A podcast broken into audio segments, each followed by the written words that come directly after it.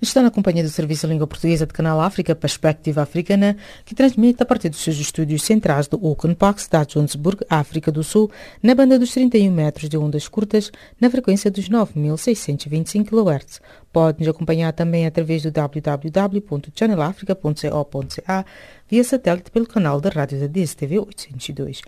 Os destaques das notícias a esta hora. PM de Cabo Verde afirma que a Guiné Equatorial vai abolir pena de morte este ano. União Africana ameaça suspender o país da organização. O presidente do Conselho Constitucional da Argélia demite-se. Jacob Tivanjaski com desenvolvimento destas demais notícias à vossa especial atenção.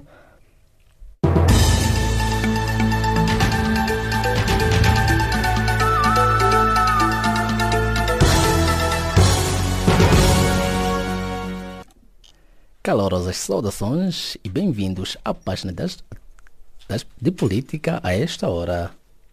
O primeiro-ministro cabo-verdiano afirmou esta terça-feira que a pena de morte na Guiné Equatorial será abolida até o final do ano, informação que disse ter recebido do presidente equato-guinense em visita oficial a Cabo Verde. O chefe de Estado equato-guinense chegou segunda-feira a Cabo Verde, onde foi recebido pelo seu homólogo cabo-verdiano Jorge Carlos Fonseca. A União Africana ameaçou segunda-feira em Addis Abeba, Etiópia, suspender o Sudão da Organização Continental se dentro de 15 dias as Forças Armadas não devolverem o poder aos civis.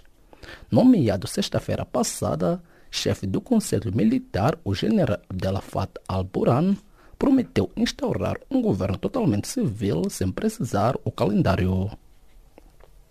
A decisão de entregar o presidente sudanês Omar al-Bashir para o Tribunal Penal Internacional TPI, que quer julgá-lo por genocídio em Darfur, terá que ser tomada por um governo eleito, disse na segunda-feira um representante do Conselho Militar de Transição do Poder no Sudão.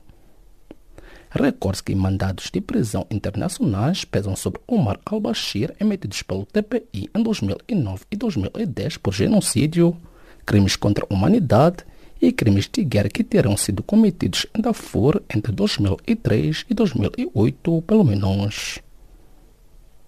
A Procuradoria-Geral de Cabo, de Cabo Delgado, norte de Moçambique, deduziu acusação provisória contra dois jornalistas detidos no âmbito da cobertura que faziam a violência armada na província, afirmou o porta-voz da instituição. Armando Wilson não adiantou que os crimes de que são acusados os jornalistas, mas segundo fontes locais, em fevereiro ambos foram indiciados dos crimes de violação do segredo de Estado e instigação pública a um crime.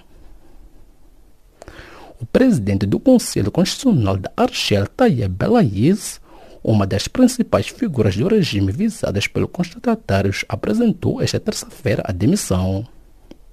Belaís, um fiel do presidente Abdelaziz Bouteflika, que também se demitiu a 2 de abril sob pressão da rua e do exército, advertiu o Conselho Constitucional de que tinha apresentado a sua demissão ao chefe de Estado interino Abdelakar Ben Salah. O parlamento do Egito, que respalda amplamente o presidente Abdelafat al-Sisi, deve votar nesta terça-feira uma reforma da Constituição que permitirá ao governante permanecer ao poder até 2030. Se for eleito pela primeira vez em 2014, um ano depois de liderar militares num processo que derrubou em meio uma revolta popular o presidente islamita Mohamed Morsi, de quem era ministro da Defesa. A justiça brasileira determinou na segunda-feira o bloqueio de parte dos bens do ex-candidato presidencial às eleições de 2018, Geraldo Alckmin, por corrupção, num caso onde acusado de receber subornos de, do grupo Odebrecht. Alckmin, um dos candidatos derrotados por Jair Bolsonaro na eleição presidencial de outubro passado, é acusado de ter recebido por parte da construtora Odebrecht doação não contabilizada para a campanha eleitoral de 2014, em que foi reeleito governador do Banco do Estado brasileiro de São Paulo. Mais de 1.200 pessoas morreram em Madagascar vítimas de um surto de sarampo. Ao menos 115 mil casos já foram registrados desde setembro do ano passado em uma das maiores epidemias de doença viral que pode ser evitada com vacina dos últimos tempos. Ponto final à página das notícias de política a esta hora. Fique já a seguir na voz de Maria Moçam na página das autoridades. A voz especial atenção.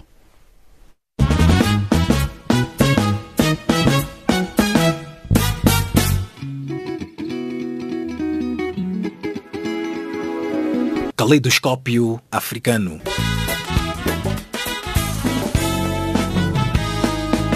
O som da África para o mundo.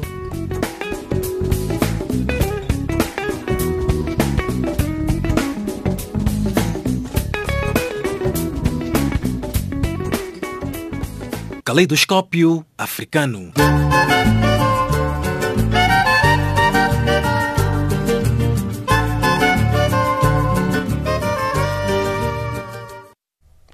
Passamos à página das atualidades do Serviço de Língua Portuguesa do Canal África. A União Africana ameaçou segunda-feira e Addis Abeba suspender o Sudão da Organização Continental se dentro de 15 dias as Forças Armadas não devolver o poder aos civis. Por sua vez, o especialista em assuntos políticos internacionais, Augusto Bafua, teceu a seguinte leitura. Como é concebido na Carta da União Africana, não prevê a mudança do regime que não seja por via de eleições, ou seja, qualquer outra via indicia logo a possibilidade de suspensão e possíveis sanções. Em alguns casos mais extremos, né, quando estiver em risco a vida de muitos cidadãos, uma possível intervenção, quer civil, principalmente militar. Agora, no caso do Sudão, me parece que está a haver algumas negociações, a junta militar está a tentar, junto dos seus vizinhos, Egito, a Etiópia, conseguir algum reconhecimento, conseguir um apoio diplomático no sentido de entender que mais vale um governo de junta de tendência militar estabelecer eleições daqui a dois anos do que passar o poder imediatamente para os civis e o poder eventualmente cair em ruas. Todavia, a União Africana não está nessa via, ou seja, a União Africana está a apelar aos Estados africanos para não reconhecerem, para fazer uma transição imediata por um governo lideradamente específico de civis, ao ponto até que o porta-voz da junta já deu a possibilidade de ser realmente um primeiro-ministro liderado por civis, que está um presidente interino, mas que a pasta quer da defesa, quer do interior, tem que estar exclusivamente na mão de militares, para a garantia da paz, segurança, enfim, a tranquilidade. Por hoje, há mais divergência entre os civis do que militares, porque entre os diferentes stakeholders da política sudanesa, uns entendem que a transição deve ser dois anos, os outros entendem que deve ser quatro, Uns entendem que, por exemplo, este governo deve fazer a transição agora, outros entendem que deve ser daqui a duas semanas. Enfim, há ainda muita divergência por parte das próprias forças políticas. Enfim, os militares daqui já estão derrotados, já entendem que não há possibilidade de uma junta. Aliás, o próprio presidente Omar al-Bashir chegou ao poder com uma junta deu garantia de que ia ser um governo democrático, quando na realidade tornou-se um governo militarizado e altamente repressivo. Por causa dessa experiência, nem os cidadãos, muito menos os classe política sudanesa, querem um governo militar, mas eles próprios não se entendem de que espécie de governo querem, como querem e daqui a quanto tempo querem, assim como até quanto tempo poderá durar essa transição. E olhando para o histórico de derrube ou então de golpes de Estado neste país africano e, consequentemente, as divisões étnicas existentes, seria este o momento oportuno para um governo civil neste país africano? Olha, o grande problema agora, todo mundo já entende, até os próprios militares entendem que não é possível um governo militar vincar e com normalidade. Mesmo se insistirem, o mais provável que acontecerá são sanções e suspensão da unidade africana, não terão apoio de vários países para reerguer-se das dificuldades econômicas que o Sudão tem. A questão também não é tão civil assim, não é tão um problema de política, porque os políticos vão tomar eventualmente o poder e vão fazer uma transição mais cedo ou mais tarde. Demora um, dois, quatro, cinco anos. A questão é étnica. O Sudão chama-se um país afro-árabe, ou seja, é um país africano, a maioria da população negroide, a maioria da população africana negra e boa parte até nilótica, mas que fala a língua árabe, tem costumes árabes. E ele distancia-se muitas das vezes dos países da região, mais concretamente da região da África subsaariana, principalmente da África Oriental. Mas também não é bem vista perante os seus pares árabes, ou seja, os árabes, quer do norte da África, quer inclusive da Península Arábica,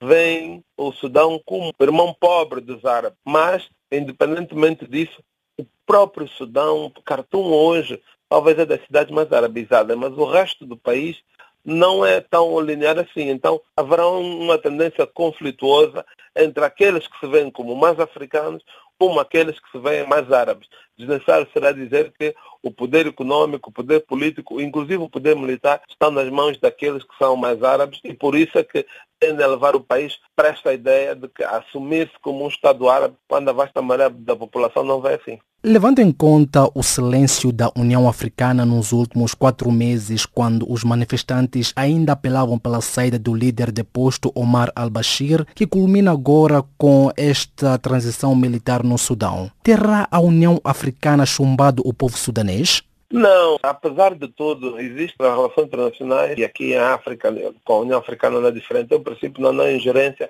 é assunto interno dos outros Estados. Ou seja, uma manifestação pacífica é normal, essa luta faz parte dos direitos políticos e civis, por um lado. Por outro, desde que estas manifestações não cheguem a verter sangue, não cheguem a partir de propriedade, estão dentro destes direitos. O que acontece é que grande parte das manifestações estão amplamente reprimidas pelos regimes ditatoriais. E aí, obviamente, a União Africana tem de entrar. No caso até que ela também é reprimida, mas que faz a queda do regime, obviamente a União Africana tem de entrar e inicialmente aconselhar no sentido de haver contenção, não haver derramamento de sangue, não haver eh, quebra de propriedade, não haver a possibilidade do poder cair em ruas. Este é o papel da União Africana apelar para as forças políticas a ter a contenção, a ter sentido de Estado. Mas, no caso em que há uma queda de regime por via não democrática, ou seja, o chefe de Estado, o chefe de governo, ao se demitir, ao cair, permitir a substituição de acordo com a Constituição, a União Africana só apela. Mas quando há um golpe, há uma tomada de poder por parte de militares, e principalmente com perda de vidas, perda de patrimônio, que há uma possibilidade de guerra civil, a União Africana deve dar um passo muito maior. Ou seja, a mera manifestação não chama a União Africana a agir, somente quando as coisas estão a fugir ao controle, quer do ponto de vista político, como do ponto de vista militar. Olhando para o envolvimento militar no Zimbábue, que culminou com o derrube de Robert Mugabe, e na Argélia com o derrube de Abdelaziz Bouteflika e agora mesmo com Omar al-Bashir no Sudão. Que leitura faz em torno da reação da comunidade internacional nestes países africanos?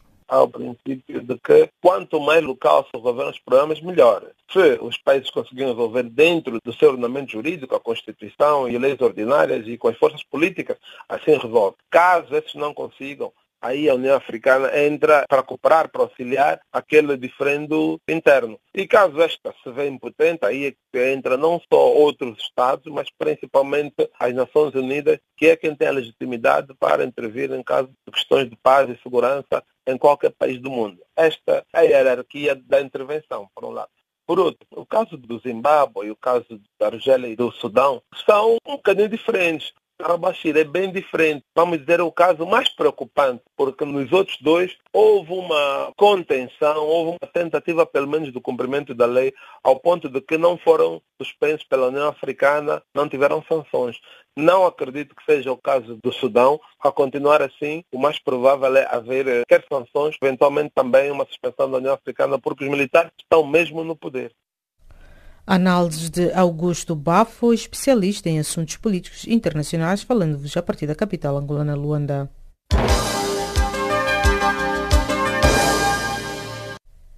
O presidente da República da Guiné Equatorial disse em Cabo Verde que a abolição da pena de morte deverá ser aprovada em breve pelo Parlamento equatorianense, mas considerou que não é preciso pressa sobre este assunto. Teodoro Bianguema cumpre nesta segunda-feira o segundo, dizia terça-feira, o segundo dia da visita oficial a Cabo Verde, uma visita que está a ser acompanhada pelo jornalista Nélio dos Santos. Teodoro Obianguema iniciou visita a Cabo Verde país que assume até 2020 a presidência rotativa da Comunidade dos Países de Língua Portuguesa, garantindo às autoridades cabo-verdianas que a pena de morte vai ser abolida brevemente na Guiné Equatorial. Nosotros hemos aceptado, eh, evidentemente, abolir a pena de morte? Nós aceitamos abolir a pena de morte, mas não gostaria que fosse uma vontade pessoal do Presidente. Por isso estamos a preparar um dispositivo legal que o Governo vai enviar ao Parlamento. Dentro de pouco tempo, estou seguro que o Parlamento, com a maioria é do nosso partido, vai aprovar essa abolição. Portanto, não é preciso ter pressa. Nós não devemos agir com pressa. Temos que atuar dentro de um processo político que satisfaça todas as partes. Temos que atuar dentro de um processo político que satisfaga a todas as partes. Na cidade da Praia, o Bianco pediu ajuda de Cabo Verde para o ensino português no seu país, uma informação avançada pelo presidente cabo-verdiano, Jorge Carlos Fonseca. O presidente Obiang mostrou-se muito interessado em ter na Guiné, na Guiné Equatorial cooperação cabo-verdiana, de outra, ter professores cabo-verdianos de língua portuguesa. Portanto, esse é um aspecto que nós iremos, aqui iremos dar uma atenção muito especial, seria uma maneira de nós cooperarmos também para a intensificação, a difusão da língua portuguesa na Guiné Equatorial, que é, digamos, um dos compromissos assumidos no quadro da CPLP. No final da tarde desta terça-feira, Praia e Malabó assinam quatro acordos de cooperação. Os acordos vão ser assinados pelos ministros dos negócios estrangeiros da Guiné Equatorial, Simeão Oyono, e de Cabo Verde, Luís Filipe Tavares. Vamos assinar um primeiro acordo de isenção de vistos entre os nossos dois países, um acordo bilateral. Vamos assinar um acordo para evitar a dupla tributação e a evasão fiscal, um acordo para a promoção e proteção recíproca de investimentos e, finalmente, um acordo que reconhece as cartas de condução dos dois países. Os cabo-verdianos que vão para a Guiné Equatorial com a sua carta de condução poderão conduzir livremente na Guiné Equatorial e vice-versa. Os cidadãos da Guiné Equatorial também poderão fazê-lo aqui em Cabo Verde. São quatro acordos importantes. O chefe da diplomacia cabo-verdiana, Luís Filipe Tavares, adiantou que os dois países estão a negociar mais acordos, sobretudo no domínio económico, que deverão ser assinados ainda este ano em Malabó. Na reunião bilateral que nós tivemos, acordamos eh, assinar um acordo comercial. Nós queremos que as nossas empresas eh, em Profac e em Farma eh, possam exportar medicamentos para o mercado da Guiné Equatorial. Também na área do turismo queremos fazer um acordo específico. Turismo, pescas, agricultura, são áreas que nós já, já identificamos também, tecnologias de informação e comunicação. Eles querem beber da nossa experiência, querem empresas cabo-verdianas a operar na Guiné Equatorial em matéria de tecnologias de informação e comunicação. Acordamos também reativar a comissão mista entre os dois países. Temos mantido, no quadro da CPLP, como sabe, um diálogo político intenso com a Guiné Equatorial.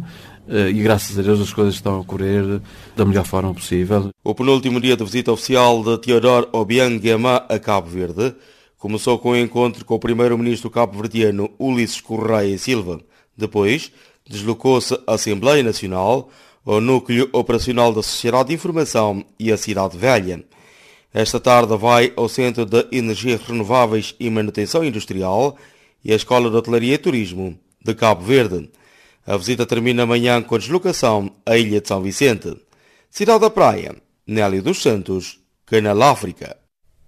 O presidente egípcio Abdel Fattah al-Sisi reuniu-se domingo no Cairo com o líder rebelde líbio Marechal Haftar Zia Khalifa Haftar para abordar os assuntos de desenvolvimento da Líbia, anunciou o porta-voz da presidência egípcia Bassam Radi.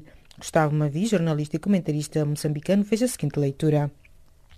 A questão é que a Líbia está num conflito armado, que mete muitas passões. Então, este general parece que está a conseguir levar a melhor em relação a todas as outras situações ou aquelas que se é, consideravam já consolidadas, como é o governo, que é reconhecido pela comunidade internacional que ele está a combater. Ela quer, um, quer instalar um governo dele e por aquilo que tenho estado a acompanhar, parece que quer instalar um governo que seja de fato um governo para a Líbia e para os no sentido de cuidar dos interesses do país, porque até agora o governo nacional é um governo fantoche, está ao serviço das potências que derrubaram o Gaddafi, que mataram. Então eu penso que esse é o problema da Líbia neste momento, é, é um realinhamento no terreno e vamos, é só uma questão de esperarmos para ver se ele sai bem. E parece que já tem apoio de alguns países, incluindo daqueles que infelizmente participaram no derrubo do Sr. Gaddafi, bem que não é o mesmo governo, mas a França é um dos países que é apontado como estando a apoiar esse general. Sabemos do interesse do Egito e da Arábia Saudita em apoiar este califa Haftar para derrubar o governo reconhecido internacionalmente. E vemos que a França também está a fornecer as armas a este general Haftar. Será que estes países não reconhecem o governo de Tripoli? Estão a apoiar esse general. É que não, não encaram este governo como um governo legítimo ou que representa os interesses da Líbia. Ou pelo menos não são simpatéticos, não são, não são simpáticos com este governo, daí que estão a apoiar esses generais. É a leitura que eu faço, porque não iriam apoiar um general, um, um alguém que está para derrubar um governo que fosse aquele que, em que eles se identificam ou apoiam, nesse caso. Aquilo que estão a fazer, fica evidente que eles não estão com esse governo, é, que nesse caso é comunidade internacional, que eu havia de corrigir, dizendo que não é bem comunidade internacional, mas é reconhecido pelas potências que instalaram esse, esse governo, porque não acredito que esse governo tenha o apoio de, da África que não gostou nada do derrubo do governo do Sr. Gaddafi. E que conclusões tirar sobre este novo conflito na Líbia, uma vez que estavam previstas eleições no país? O que eu posso dizer é que se esse general está a empreender este combate, está a dirigir esse combate, é porque ele acha que essas eleições não seriam eleições que haveriam de ser a solução do, do problema do país, ou, se fosse a ser, talvez ele é movido por outros interesses, que ele será o poder. Em política isso sempre, eh, muitas vezes acontece, mas eu, sabendo que o governo que está lá não é de fato um governo que seja representativo, que seja visto pela maioria dos líderes como um governo legítimo, eu penso que ele tem o direito de se opor e, neste caso, tem o direito de fazer aquilo que ele puder, como agora está a lutar, para, para poder se desfazer desse governo que foi imposto pelos que destruíram o regime do Gaddafi, para poderem impor o seu, seu fantoche e explorar os recursos do país mormente o seu petróleo e o seu ouro. Não é? Podemos ver alguma das partes conformar-se de pôr as armas? Não sei, isso vamos esperar para ver. Quando uma guerra começa, não se sabe como é que termina. Se calhar nesse general vai ser bem sucedido, é só esperarmos para ver. E este governo nacional uh, tem algum apoio internacional? Não pode-se dizer categoricamente que é apoio da comunidade internacional, porque não é. São algumas potências, alguns países que o apoiam. A ficar para trás, Gustavo Mavi, jornalista e comentarista moçambicano, falando ao Canal África.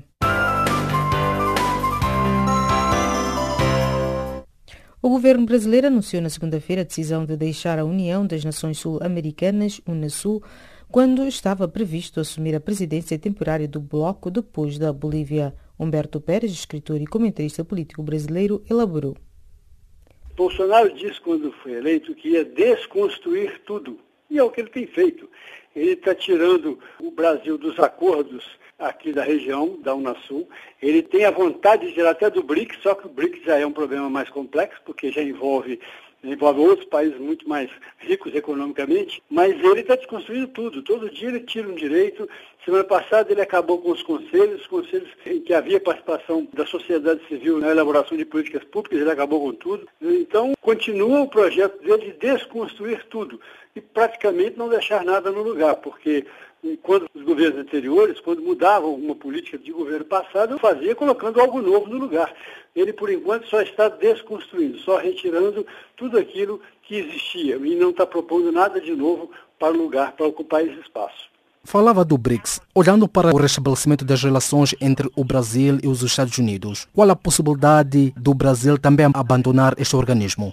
Parece-me que a vontade, né, porque o governo brasileiro, não só o governo, o ministro da Economia, eles ficam o tempo todo indo aos Estados Unidos, com certeza para fazer acordos, para assinar convênios, para fazer uma série de coisas. E fica bem claro que a posição deles hoje é de colocar o Brasil num alinhamento total com os Estados Unidos. E para fazer isso, tem que tirar o Brasil desses outros organismos.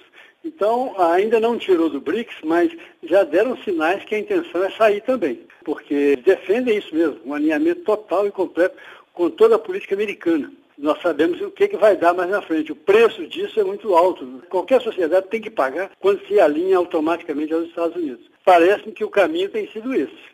A Unasul, que tinha como objetivo impulsionar projetos regionais latino-americanos, foi fundado em 2008 e teve como um dos principais promotores o então presidente brasileiro Luiz Inácio Lula da Silva. Pois bem, qual é a possibilidade ou então o risco desta decisão do governo brasileiro liderado por Jair Bolsonaro ser considerado política e não propriamente econômica? Ela é mais política porque nesse, quando foi criada, nos primeiros países, a Bolívia participou, depois o Evo Morales entra para o governo da Bolívia. Então, os governos mais à esquerda da América Latina aderiram de imediato. E isso é uma coisa que incomoda o governo Bolsonaro. Ele chegou a ponto de dizer há pouco dia que tudo que tem escrito social é de esquerda e que, portanto, deve ser abolido e deve ser retirado. Então isso incomoda ele. Então a Unasul era um projeto de criar uns laços econômicos mais fortes e laços políticos mais fortes entre os países da América Latina. E isso incomoda eles, porque quando a Unasul foi criada, os americanos chiaram, os americanos não gostaram.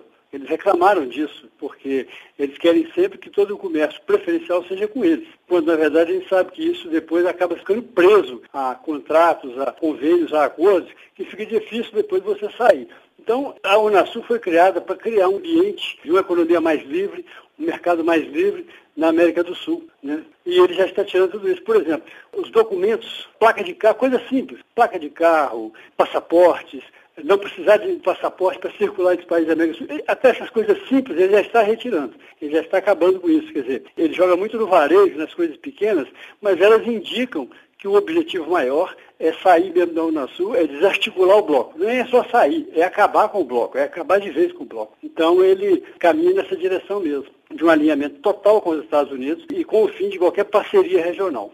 Sete países da América do Sul criaram em março no Chile um novo organismo de integração regional, a ProSul, em defesa do mercado livre em substituição da Unasul. Tendo alguns países regionais como a Bolívia e o Uruguai não aderido a esta nova organização, qual será o impacto diplomático e econômico regional com estas divisões existentes? Olha, o impacto será muito ruim, porque isso cria arestas, cria problemas no relacionamento com os países vizinhos. Essa ProSul criada no Chile são governos mais conservadores, mais à direita, com política econômica mais liberais, ultraliberais, na verdade, que ganharam as eleições recentemente. E a ideia deles é que eles estão indo na contramão do que foi criado antes.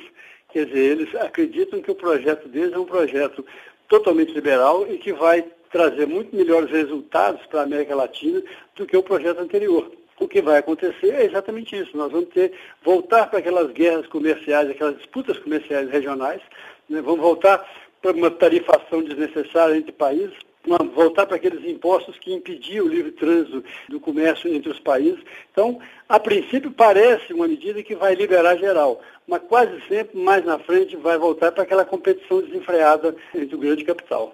Sendo o mundo hoje uma aldeia global, quem sai a beneficiar desta guerra comercial que afeta a maioria dos países emergentes? Nós estamos vendo esse problema crescer. O que está acontecendo? Depois da eleição do Donald Trump, ele resolveu acabar com todos os acordos, sair de todos os acordos, porque a ideia dele é que para os americanos ficarem fortes, é necessário que ele saia desses mecanismos de globalização da economia, de acordos e tudo mais. Então ele puxou a fila, ele começou a fazer isso, a desestruturar esses acordos globais. Né, porque ele acredita que os americanos vão voltar a ser o país mais forte economicamente. O medo todo é porque a China vem crescendo economicamente e a Rússia também vem crescendo economicamente. Então, para eles ter essa disputa com a China e com a Rússia, eles querem voltar a ter hegemonia no mundo.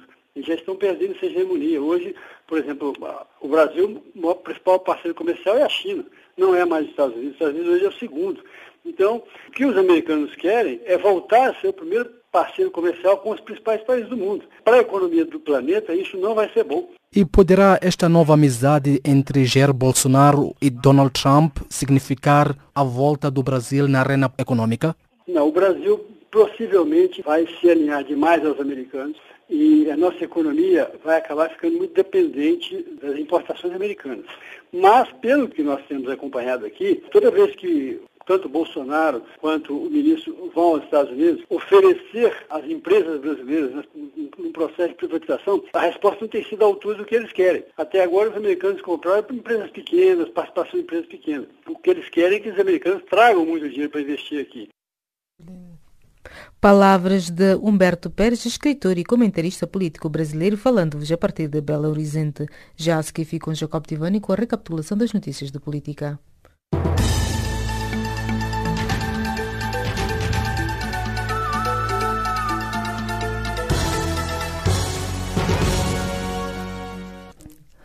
A vossa especial atenção à recapitulação das notícias de política a esta hora. O primeiro-ministro cabo-verdiano afirmou esta terça-feira que a pena de morte na Guiné Equatorial será abolida até o final do ano, informação que disse ter recebido do presidente equatorianense em visita oficial a Cabo Verde.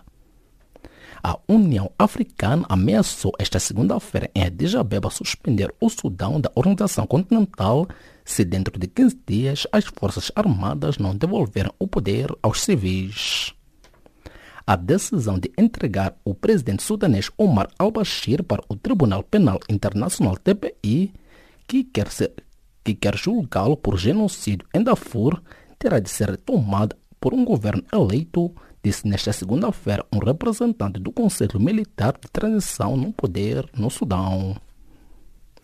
A Procuradoria Provincial de Cabo Delgado, norte de Moçambique, deduziu acusação provisória contra dois jornalistas detidos no âmbito da cobertura de que faziam a, vi a violência armada na província, afirmou o porta-voz da instituição.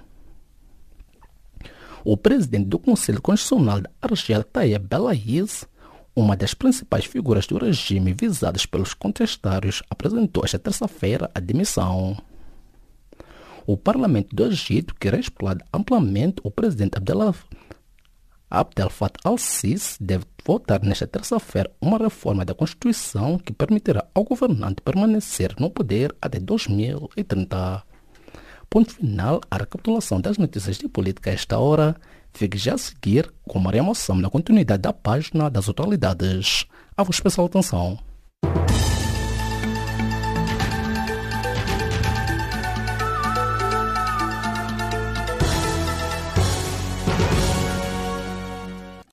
E dando continuidade à página das atualidades, Angola e Cuba negociam em Luanda os novos rumos da cooperação bilateral. Os dois lados que mantêm uma relação histórica através da participação de tropas cubanas na Guerra de Angola nos anos 80 querem agora uma abordagem mais robusta no domínio do investimento econômico público e privado. O Filnelo sabe mais a partir de Luanda.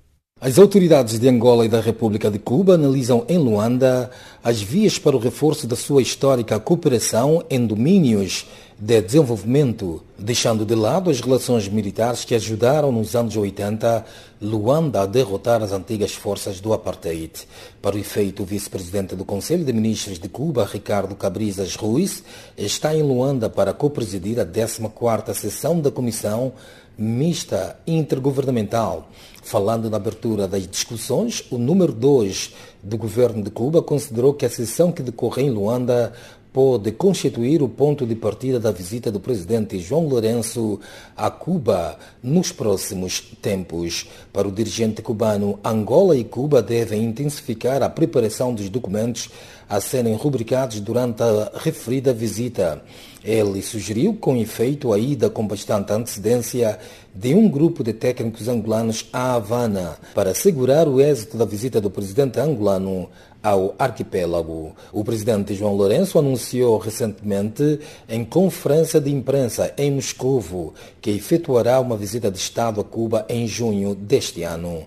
O vice-presidente do Conselho de Ministros de Cuba considerou excelentes as relações políticas bilaterais, salientando que os dois países devem trabalhar de forma sistemática para permitir a presença de empresas angolanas em Cuba nos setores de interesse comum. Manifestou ainda o interesse do governo cubano continuar a cooperar com Angola nos setores da educação, saúde, sobretudo na indústria farmacêutica, construção, ensino superior e recursos humanos, bem como aprofundar as relações comerciais y financieras. Es la voluntad y decisión del gobierno cubano seguir avanzando en el desarrollo y profundización de las relaciones económicas, comerciales y financieras con Angola.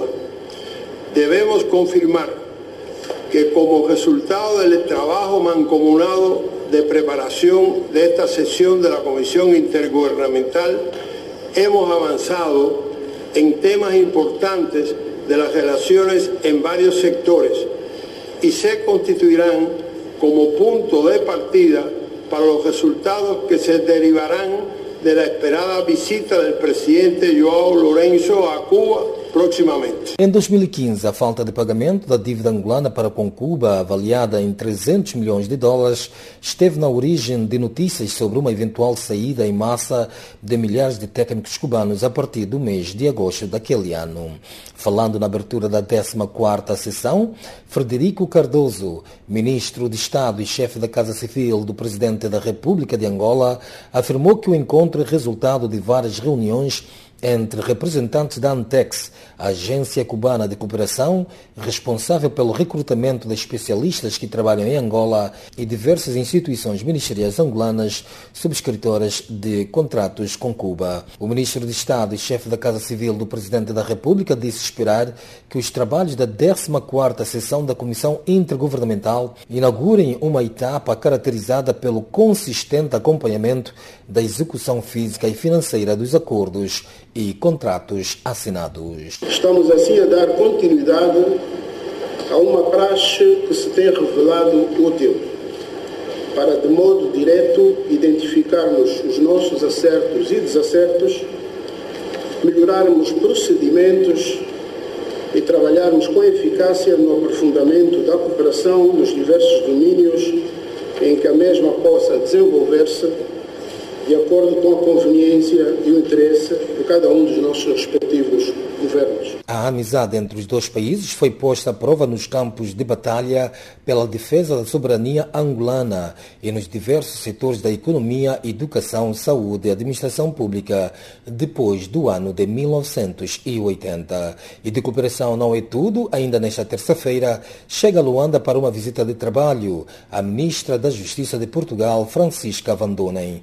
A cidadã portuguesa, a primeira mulher negra no governo luso e de origem angolana, vem a Luanda para reforçar os laços no domínio da justiça, sobretudo da polícia judiciária e prisional. Neste domínio nós temos a experiência que temos, que pensamos que é uma boa experiência. Nós neste momento, por exemplo, temos no portal da Justiça, oferecemos mais de 90 serviços online. A sua grande maioria são serviços de registro.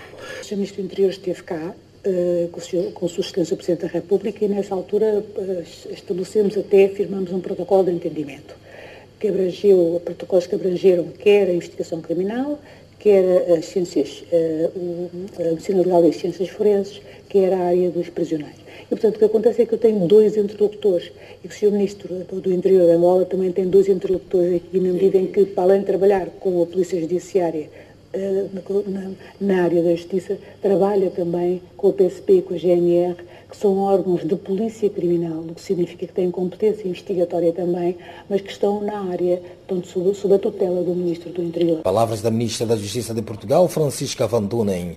A Ministra realiza assim a sua primeira visita oficial depois de, há dois anos, uma outra ter sido cancelada na sequência da deterioração das relações entre os dois países. Filnalo, Canal África, Angola. A comunidade chinesa na África do Sul, através da sua embaixada, efetua a entrada de donativo em produtos equivalentes a mais de 71 mil dólares a favor das vítimas do ciclone Idai. Milton Maluleca reporta. O donativo entregue esta segunda-feira ao Alto Comissariado de Moçambique, em Pretória, está a caminho da Beira, transportado em dois caminhões da Pantera Express. Discursando minutos depois da entrega dos donativos, o Alto Comissariado de Moçambique na África do Sul, Paulino Macaring, avançou. É uma iniciativa que nos surpreendeu positivamente, na medida em que nós sabemos que o governo chinês tem estado a responder ao apelo internacional que o nosso chefe de Estado fez para a mobilização de apoios para as vítimas do ciclone Idai e das cheias na zona centro do país. Digo que esta é uma surpresa agradável porque é uma iniciativa que nasceu de uma comunidade empresarial baseada aqui na África do Sul, mas que também mobilizou, porque estão organizados em associação, mobilizou empresários que investem em mais de 19 países. Portanto, mais estes são 20 países que juntos mobilizaram-se e fizeram contribuições cujos valores são, cujos montantes são aqueles que o embaixador da República Popular da China na África do Sul anunciou e esta ajuda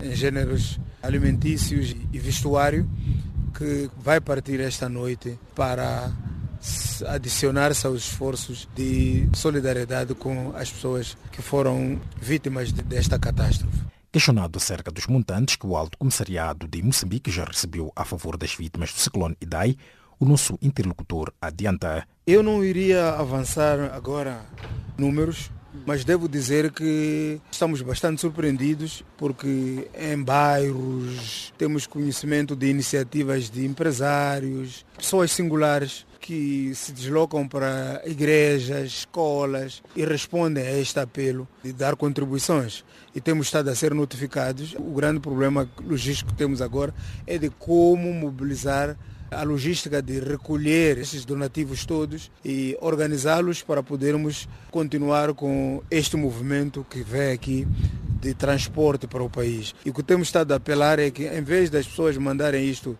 para Maputo, que adiciona mais um desafio logístico lá em casa, de transportar de Maputo para os locais afetados, temos estado a apelar para que as pessoas, dentro do possível, façam esforço de enviar isto diretamente para os centros criados pelas instituições de gestão dos desastres em Moçambique, próximo das comunidades afetadas. Este é o desafio. Digo que não temos ainda condições de dar números, porque hoje, por exemplo, não sabíamos, como ouviu, quase um milhão de randes e mais de 600 mil randes em produtos diversos. E, portanto, há, há, todo este movimento grande. Ontem, o cônsul-geral, a nossa representação, esteve no Soweto, uh, onde recolheu também donativos eh, resultantes das contribuições das populações que professam a sua religião na igreja luterana.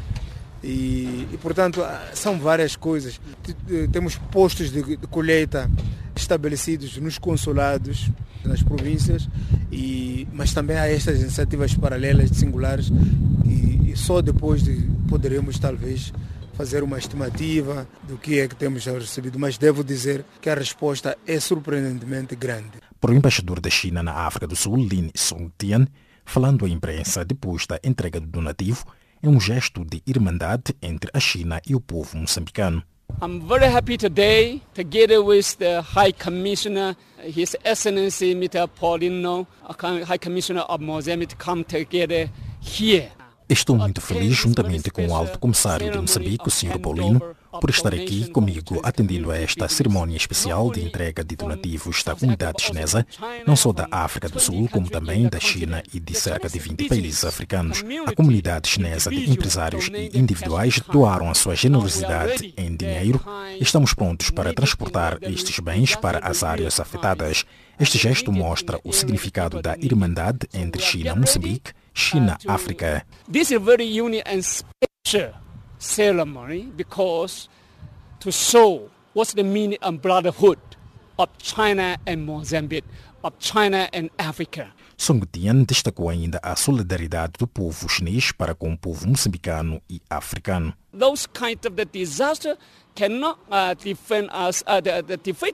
Este tipo de desastres nunca irão nos vencer. Estamos juntos desta e orgulha-me dizer que o governo e o povo estão unidos. Orgulha-me dizer que a China foi um dos primeiros países a visitar as áreas sinistradas para assistir às vítimas juntamente com o vosso governo.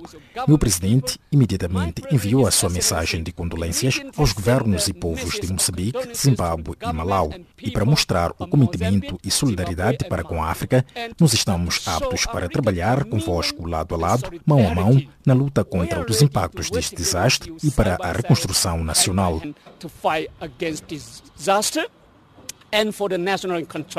Palavras do embaixador chinês na África do Sul, Lin Sungutian. Refira-se que a Organização das Nações Unidas, ONU, anunciou segunda-feira que vai ajudar Moçambique a desenvolver políticas habitacionais resilientes para evitar a exposição das populações a calamidades naturais, como o recente ciclone Idai. O ciclone Idai atingiu a região centro de Moçambique, o Malawi e o Zimbábue a 14 de março. Em Moçambique, segundo dados oficiais, 603 pessoas morreram e cerca de 1.642 ficaram feridas. O ciclone afetou mais de 1,5 milhões de pessoas nas províncias do centro do país. Reportando de Joanesburgo para o Canal África, Milton Malulek.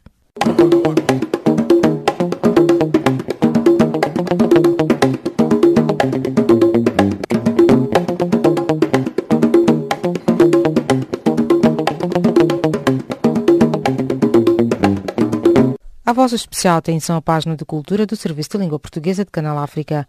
O pináculo de Notre-Dame desmoronou devido ao incêndio que está a consumir a catedral desde o início da noite da segunda-feira em Paris. O incêndio começou por cerca das 18 horas locais. Segundo o porta-voz da Catedral, André Finot, toda a estrutura de Notre-Dame de Paris está a arder. As causas do incêndio ainda não foram identificadas, mas poderão estar ligadas a obras de restauro em curso na Catedral, classificada pela Unesco como Patrimônio Mundial da Humanidade, construída na Ile de la Cité há 850 anos, a catedral é um dos principais ícones de Paris, sendo visitada anualmente por cerca de 12 milhões de turistas. Bansky Genius of Vendel, a exposição que celebra o artista britânico que revolucionou a arte contemporânea já foi visitada por mais de 600 mil pessoas e vai chegar a Lisboa, Portugal, a 14 de junho, mas sem o seu consentimento. A exposição vai ser dada o nome de Bansky Genius of Vendel, mas não tem o consentimento do artista. De acordo com a promotora Everything is New, num comunicado divulgado segunda-feira, trata-se da primeira grande mostra em Portugal sobre a britânico que revolucionou a arte contemporânea e cuja identidade permanece uma incógnita. Um romance Um Rapaz Tranquilo, de Álvaro Carmo Vaz, foi lançada na tarde de segunda-feira pela editora Marambique, na capital moçambicana Maputo. Um Rapaz Tranquilo é uma obra que versa sobre amor, na qual se traça o percurso de uma geração que sonhou com a independência e se entregou à tarefa de construir um país novo, constituído, por isso, um importante exercício de memória tão relevante quanto crucial nos dias de hoje. Segundo um comunicado enviado à imprensa, a obra cruza uma narrativa ficcional com um discurso memorialista de grande interesse em Moçambique no período imediatamente anterior e ulterior à independência do país. Enquanto isso, 30 filmes farão a 18ª edição do ciclo de cinema europeu, evento a realizar-se nas cidades de Maputo de 28 deste mês a 9 de maio e Quilimane de 3 a 9 de junho. Daquele universo cinematográfico, 16 filmes é o número de longas-metragens e os outros 14 são curtas-metragens de jovens realizadores moçambicanos, fruto da terceira edição do curso e workshop de curtas promovidos pelo Centro Cultural Moçambicano-Alemão e a Embaixada da Alemanha nesta 18ª edição do ciclo de cinema europeu, que anualmente traz ao país uma mostra do da sétima contemporânea exibida em várias cidades. Este ano irá decorrer no Centro Cultural Franco-Moçambicano na cidade de Maputo, de 24 deste mês a 9 de maio.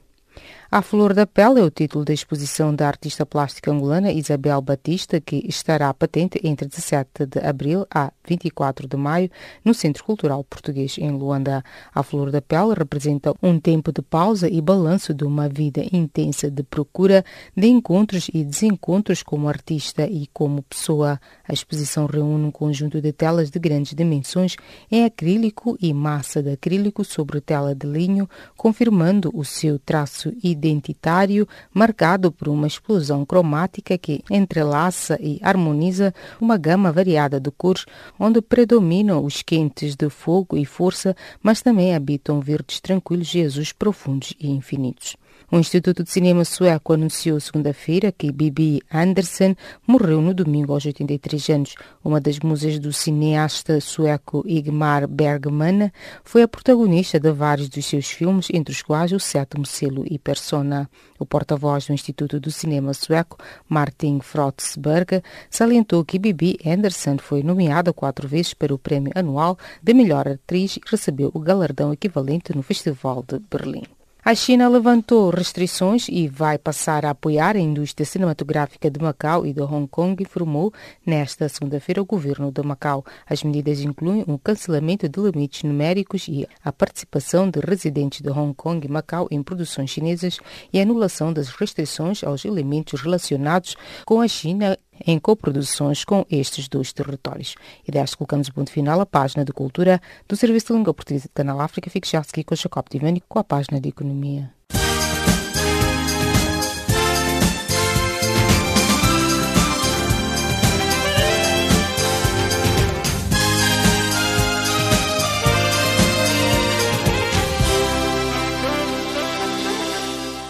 Saudações e bem-vindos à página de economia do Serviço em Língua Portuguesa de Canal África. Cabo Verde torna-se na quarta-feira o primeiro país do continente africano a aderir à Aliança para a Descarbonização dos Transportes, que visa promover a descarbonização dos sistemas de mobilidade e transportes, informa uma nota do governo. Essa adesão irá permitir dar maior visibilidade aos objetivos de Cabo Verde, mobilizar parcerias para a implementação da mobilidade elétrica e, ao mesmo tempo, reduzir as emissões de gases com efeito de estufa nos transportes, bem como a divulgação e partilha de experiências nesta matéria, lê-se no comunicado. A Procuradoria-Geral da República de Angola recuperou 286,4 milhões de dólares americanos que estavam em posse do CIF Angola China International Fund na qualidade de entidade gestora de projetos de construção do novo aeroporto internacional de Luanda. Recorde-se que em fevereiro deste ano o ministro dos Transportes de Angola, Ricardo de Abreu, revelou que as obras de construção do novo aeroporto internacional de Luanda seriam objeto de correções de fundo de engenharia, funcionalidade, design, orçamento e dos prazos da sua conclusão.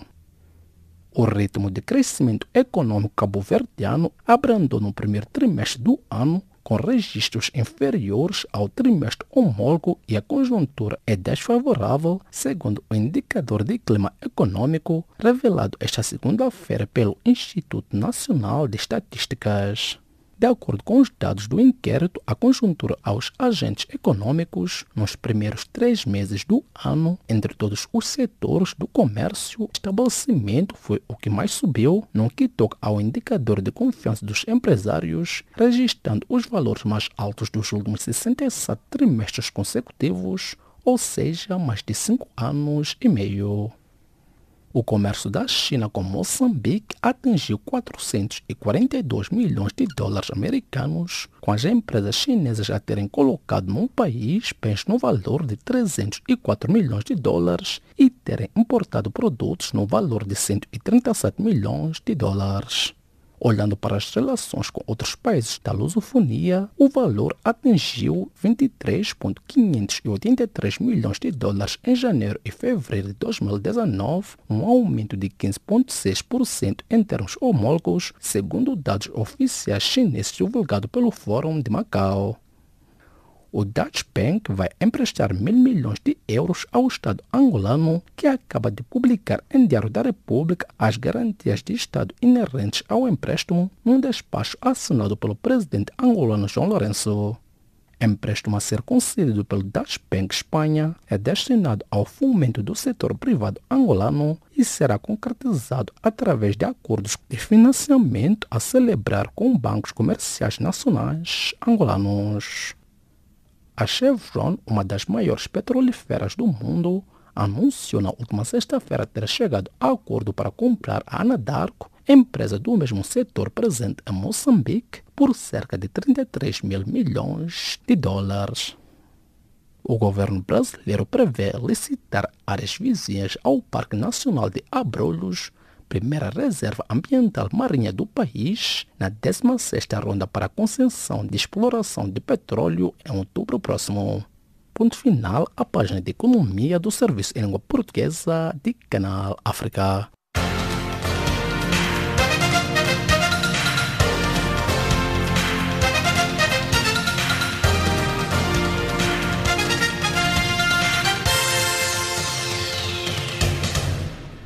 Calorosas saudações e bem-vindos à nossa página desportiva. O Etolier Esportivo do Sahel da Tunísia conquistou o Campeonato Africano dos Clubes campeões da taça de handball ao bater o Al-Ahli do Egito por 28 a 24 durante a final disputada no último domingo em Aoudjda, em Marrocos. Do seu lado, o Esperança Esportivo de Tunis posicionou-se no terceiro lugar ao derrotar o clube de Aoudjda em jogo de classificação.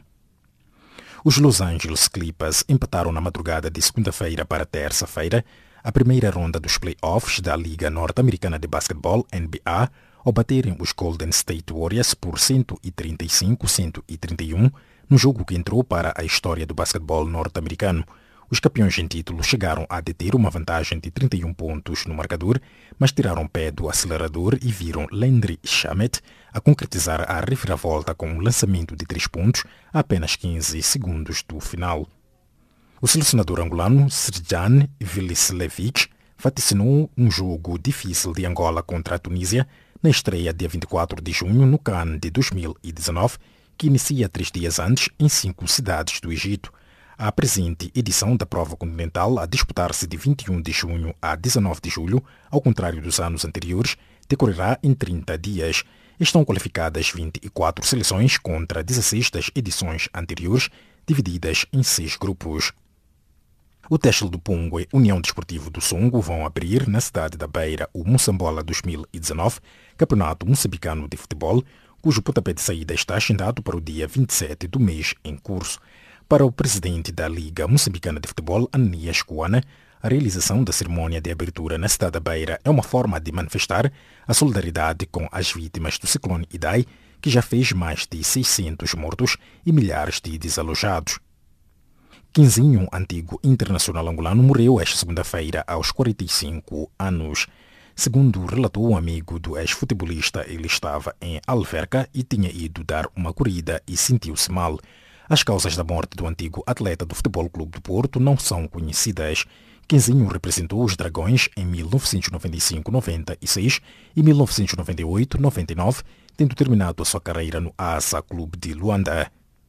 O braço de ferro entre o Cardiff City e Nantes pela transferência de Emiliano Sala continua sem fim à vista, com o conjunto galês a recusar pagar pela aquisição do jogador que faleceu no passado dia 21 de janeiro, vítima de um acidente de aviação.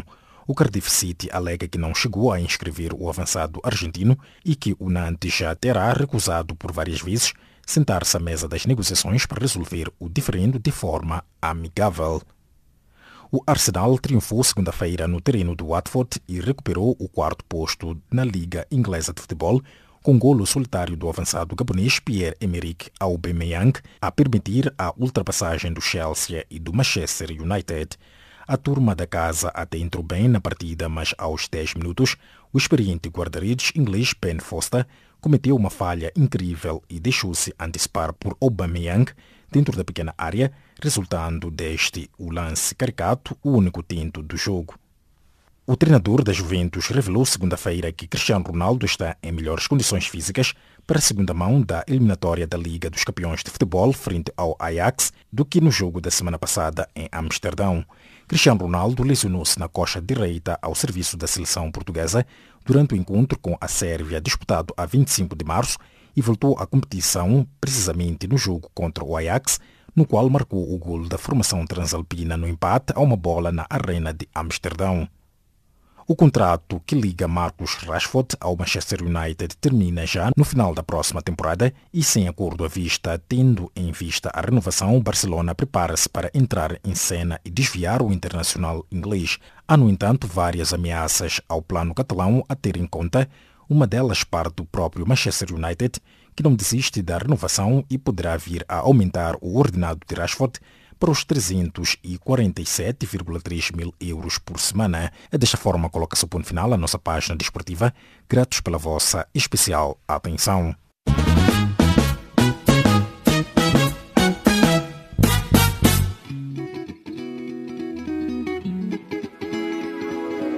Caleidoscópio africano.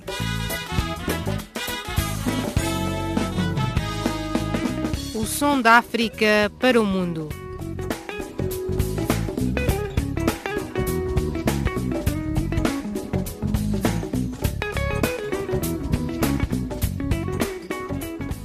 Caleidoscópio africano.